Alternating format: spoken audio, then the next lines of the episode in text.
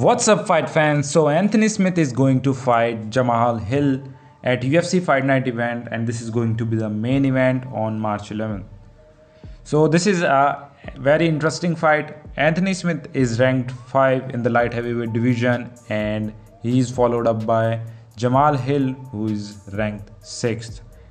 This is a very interesting fight. Anthony Smith if I talk about his previous fight, so basically he lost to Alexander Rakic who is currently at number 4.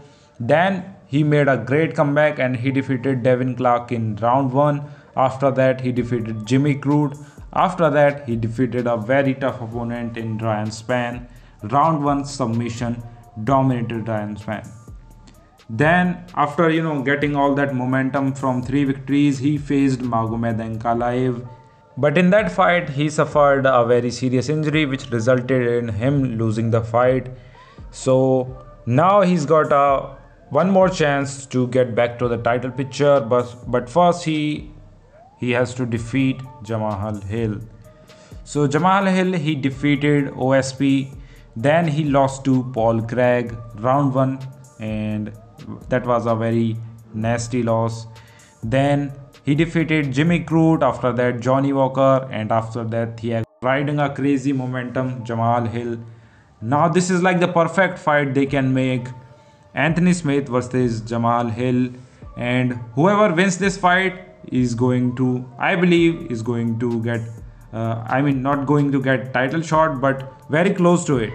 So the winner of Anthony Smith versus Jamal Hill should face Alexander Rakic who is currently at number 4. This fight makes the most sense. Let's just talk about the fight Anthony Smith versus Jamal Hill. I mean, in the striking de- department, we all know what is going to happen.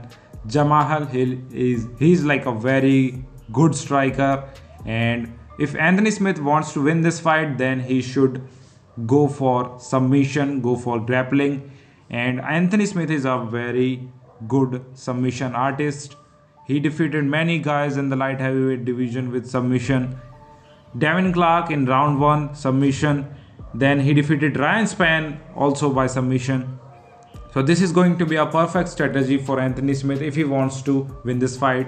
Just grapple with Jamal Hill and try to submit that guy. Because Paul Craig also submitted Jamal Hill. So if it, this fight goes to the ground, I think the advantage is obviously for Anthony Smith. But in the striking department, Jamal Hill is going to do better. So guys, this is the video. Thank you so much. Take care guys. Bye-bye.